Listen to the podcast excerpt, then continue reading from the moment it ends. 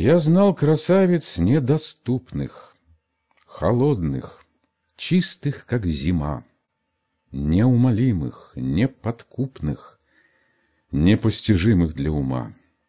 Дивился я их спеси модной, Их добродетели природной, И, признаюсь, от них бежал. И мнится с ужасом читал Над их бровями надпись ада Оставь надежду навсегда. Внушать любовь для них беда, Пугать людей для них отрада. Быть может, на берегах Невы подобных дам видали вы. Среди поклонников послушных других Причудниц я видал, самолюбиво равнодушных Для вздохов страстных и похвал. И что ж нашел я с изумлением? Они суровым поведением, пугая робкую любовь, ее привлечь умели вновь, по крайней мере, сожалением, по крайней мере, звук речей казался иногда нежней, и с легковерным ослеплением опять любовник молодой бежал за милой суетой. За что ж виновнее Татьяна? Не за то, что в милой простоте она не ведает обмана и верит избранной мечте.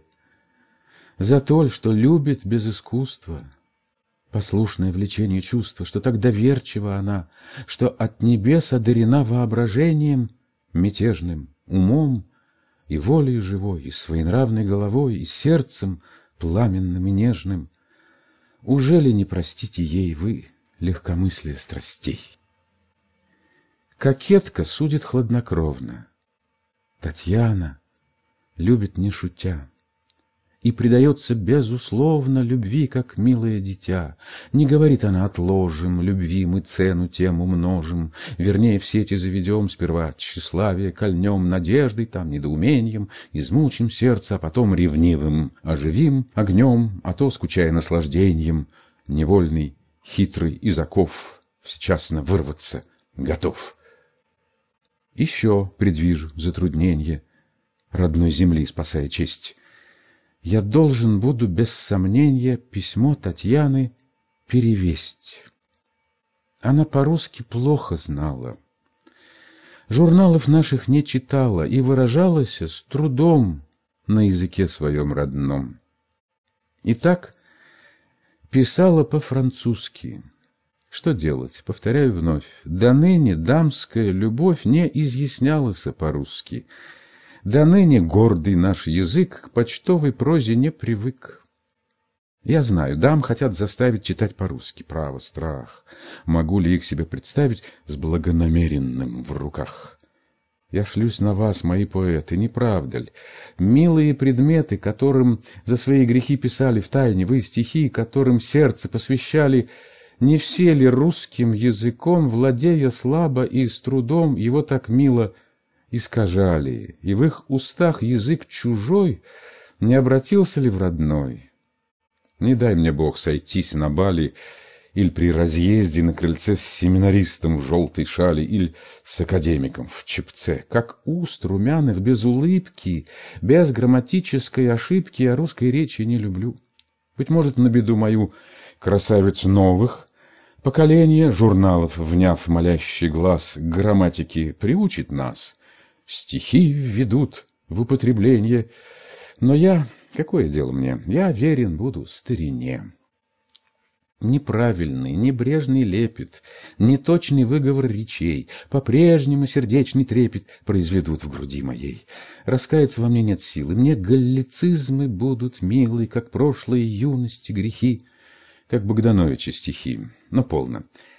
Мне пора заняться письмом красавицы моей. Я слово дал, и что ж, ей-ей, теперь готов уж отказаться.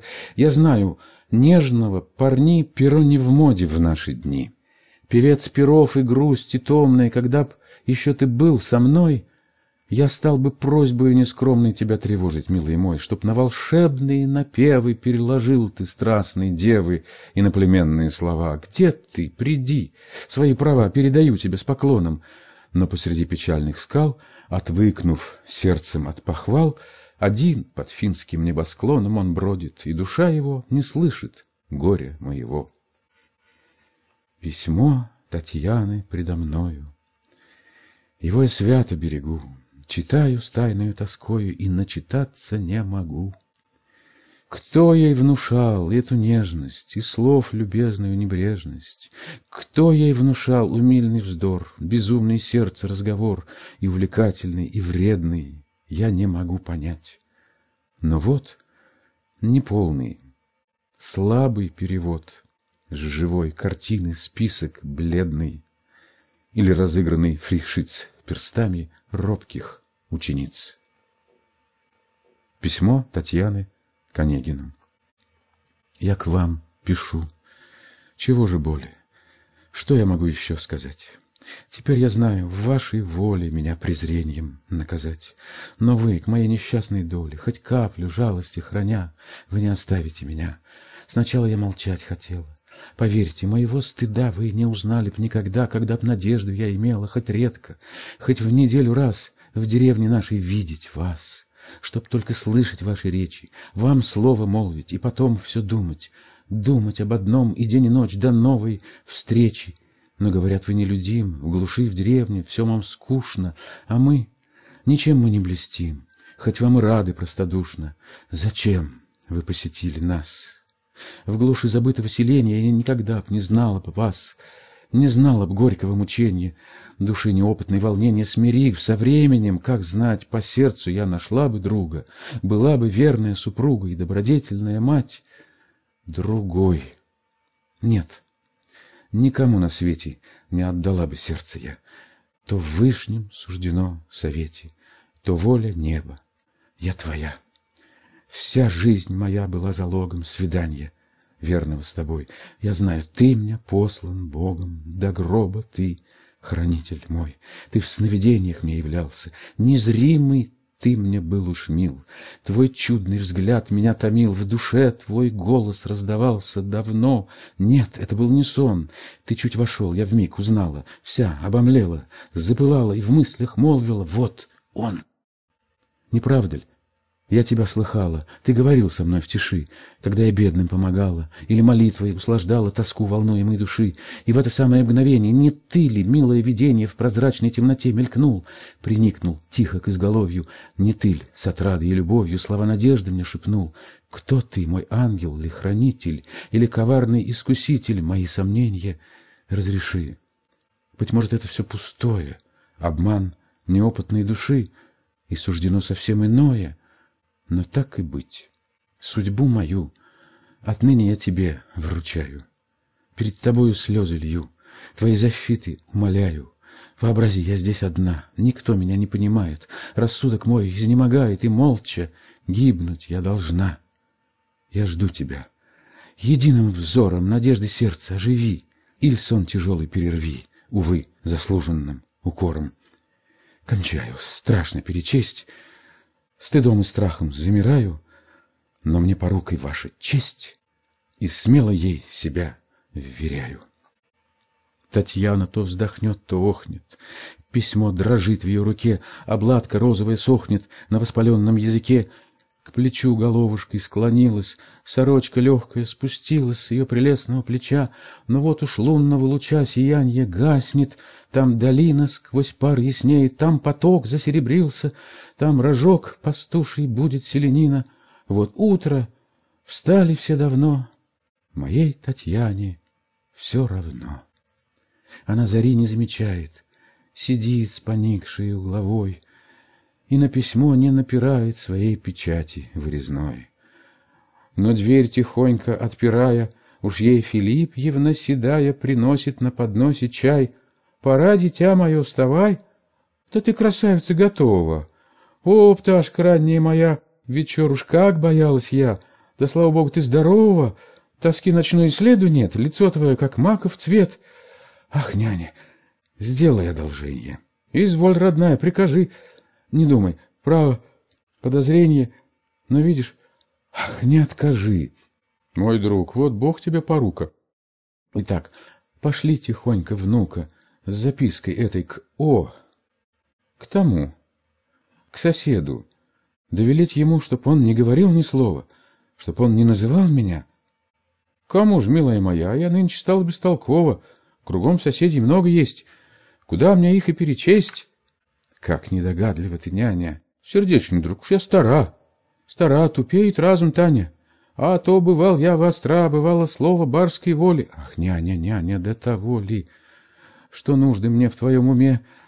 Ты видишь дело о письме к Онегину. Ну, дело, дело, не гневайся, душа моя. Ты знаешь, непонятно я. Да что ж ты снова побледнела? Так, няня, право, ничего. Пошли же внука своего. Но день протек, и нет ответа, другой настал, все нет и нет. Бледна, как тень, с утра одета, Татьяна ждет, когда ж ответ. Приехал Ольгин, обожатель. Скажите, где же ваш приятель? Ему вопрос хозяйки был, но что-то нас совсем забыл. Татьяна, вспыхнув, задрожала. Сегодня быть он обещал, старушке Ленский отвечал. Да, видно, почта содержала. Татьяна потупила взор — как будто слыша злой укор. Смеркалось, на столе блистая шипел вечерний самовар, китайский чайник нагревая, под ним клубился легкий пар, разлитый Ольгиной рукою по чашкам темной струей уже душистый чай бежал, и сливки мальчик подавал. Татьяна пред окном стояла, на стекла хладные дыша, задумавшись, моя душа прелестным пальчиком писала — на отуманенном стекле заветный вензель О да Е. И между тем душа в ней ныла, и слез был полон томный взор. Вдруг топот, кровь ее застыла, вот ближе скачут, и на двор Евгений. Ах, и легче тени. Татьяна прыг в другие сени с крыльца на двор и прямо в сад. Летит, летит, взглянуть назад не смеет. Мигом обежала куртины, мостики, лужок, аллею к озеру, лесок. Кусты сирен переломала, под цветникам, летя к ручью и задыхаясь на скамью. Упала. Здесь он, здесь Евгений. О, Боже, что подумал он? В ней сердце полное мучений, хранит надежды темный сон. Она дрожит и жаром пышет, и ждет, не идет ли, но не слышит. В саду служанки на грядах собирали ягоды в кустах, и хором по наказу пели. Наказ, основанный на том, чтоб барской ягоды тайком уста лукавые не ели, и пеньем были заняты. Затея сельской остроты. Песня девушек. Девицы, красавицы, душеньки, подруженьки, Разыграйтесь, девицы, разгуляйтесь, милые, Затяните песенку, песенку заветную, Заманите молодца хороводу нашему, Как заманим молодца, как завидим издали, Разбежимтесь, милые, закидаем Вишеньем, вишеньем, малиною, Красною смородиной.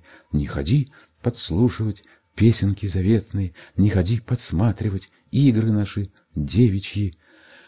Они поют, и с небрежением, внимая звонкий голос их, ждала Татьяна с нетерпением, чтоб трепет сердце в ней затих, чтобы прошло ланит пыланье. Но в персях тоже трепетание, и не проходит жар ланит, но ярче, ярче лишь горит так бедный мотылек и блещет, и бьется радужным крылом, плененный школьным шлуном. Так зайчик в озиме трепещет, увидев вдруг издалека в кусты припадшего стрелка. И, ну, наконец, она вздохнула и встала со скамьи своей. Пошла, но только повернула в аллею прямо перед ней, блистая взорами, Евгений стоит, подобно грозной тени, и как огнем обожжена, остановилась она. Но следствие нежданной встречи сегодня, милые друзья, пересказать не в силах я. Мне должно после долгой речи и погулять, и отдохнуть. Докончу после как-нибудь.